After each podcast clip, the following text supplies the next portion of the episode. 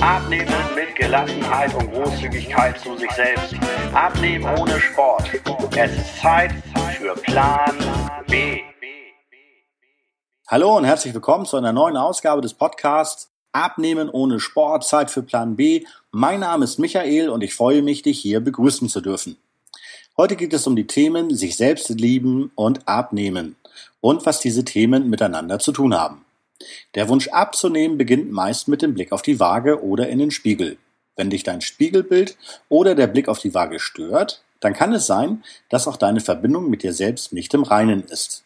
Sich selbst lieben und so anzunehmen, wie du bist, hilft, das Thema Abnehmen gelassener und erfolgreicher zu bestreiten. Doch wie soll das genau funktionieren? Wenn die Beziehung zu dir selbst gestört ist, wie kannst du diese wieder aufbauen? Wie kannst du liebevoller mit dir umgehen und großzügiger?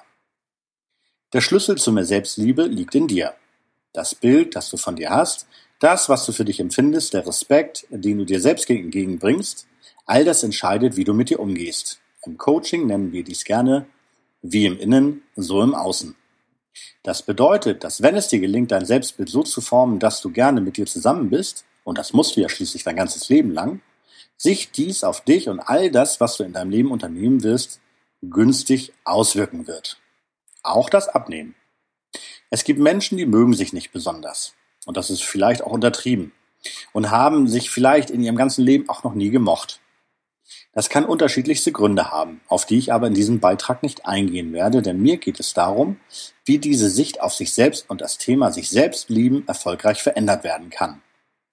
Und da ist es hilfreich zu überlegen, wie du generell mit dir umgehst. Bist du streng?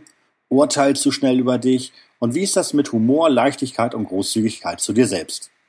Überlege einmal, ob du, so wie du dich behandelst, einen guten Freund, eine gute Freundin behandeln würdest. Gute Freunde verzeihen einander vermeintliche Schwächen und Fehler. Sie üben Nachsicht mit dem oder der anderen. Freunde erfreuen sich aneinander, weil einfach weil sie füreinander da sind und weil es sie gibt.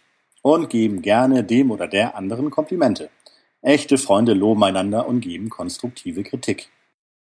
Konstruktiv ist hier das entscheidende Wort. Es geht um eine wertschätzende Haltung dem oder der anderen gegenüber. Denn Freunde wollen einander nicht absichtlich verletzen. Wenn du so etwas denkst wie, wie soll ich mich selber lieben, ich bin doch nicht perfekt, dann gebe ich dir recht. Ich bin es auch nicht. Aber schau dich einmal um. Es gibt über acht Milliarden Menschen auf der Welt und glaubst du einer, nur ein einziger davon wäre perfekt? Und denke immer dran, du bist einzigartig. Du bist ein Wunder. Dich gibt es nur einmal auf dieser Welt. Mit einer selbstkritischen Haltung dir selbst gegenüber besetzt du zwei Rollen gleichzeitig, die des Angreifers und die des Opfers. Dadurch kommt es zur inneren Verwirrung und dem aufkommenden Gefühl, nicht genug zu sein. Doch das ist ein Irrtum, eine Illusion. Der Glaube, du müsstest nur ganz hart an dir arbeiten und alles wird besser, ist nicht der richtige Weg. Es geht vielmehr um Akzeptanz, um Vertrauen in dich und natürlich die Liebe, die du dir selbst entgegenbringst. Stell dir nur einmal vor, du würdest dich selbst lieben ohne Einschränkung, so wie du bist. Wie wäre das dann? Was könnte der Blick auf die Waage, der Blick in den Spiegel dann noch für Auswirkungen haben? Er könnte dich motivieren, wieder etwas für dich zu tun, dir Gutes zu tun. Er würde aber nicht dazu führen, dass du dich schlecht fühlst. Du schlecht über dich urteilst, schlecht über dich redest.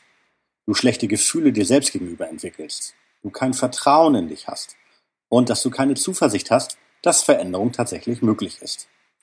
Ich hoffe, dieser kleine Beitrag hat dir gefallen und ich wünsche dir nur das Beste für dich und deine Beziehung zu dir.